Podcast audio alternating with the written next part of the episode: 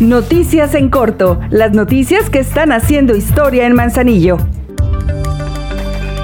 De acuerdo con un reporte anual que emite la Fiscalía General del Estado, de noviembre de 2021 a noviembre de 2022, la Dirección General de Seguridad Pública y Policía Vial encabeza la lista en materia de detenciones.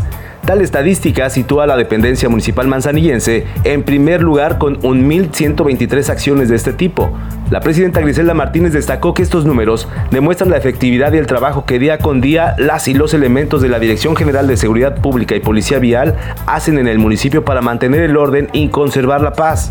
El estudio analítico estatal muestra que el municipio en segundo lugar, a través de su dirección municipal en el ramo, es Colima con 218 detenciones, seguido de Tecomán con 191 y Villa de Álvarez con 190.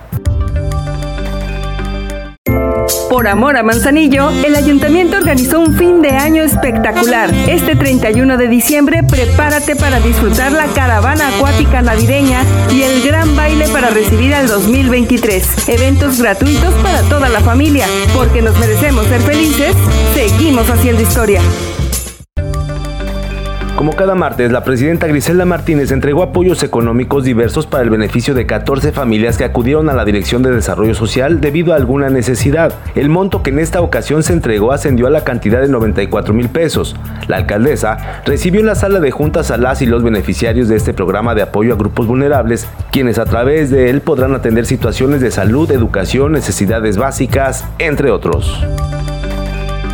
El Ayuntamiento de Manzanillo formalizó los convenios de coordinación y colaboración con la Administración del Sistema Portuario Nacional y con la Sociedad Mercantil SSA México para la construcción de cuatro vialidades que mejorarán la movilidad en el municipio, en especial la de carga pesada a causa de las actividades portuarias. Las obras que empezarán este año son las pavimentaciones de la calle Nutrias, la Avenida del Trabajo y la habilitación de un segundo ingreso al puerto mediante una vialidad de cuatro carriles desde el libramiento Tapeixles, El Naranjo hasta la calle Peces Espada Fondeport y la que comenzará el próximo año a cargo de la SSA México será la rehabilitación y mejoramiento de la calle Petróleos Mexicanos que se ubica entre la carretera Manzanillo-Minatitlán y Avenida del Trabajo en la colonia Tapeixles.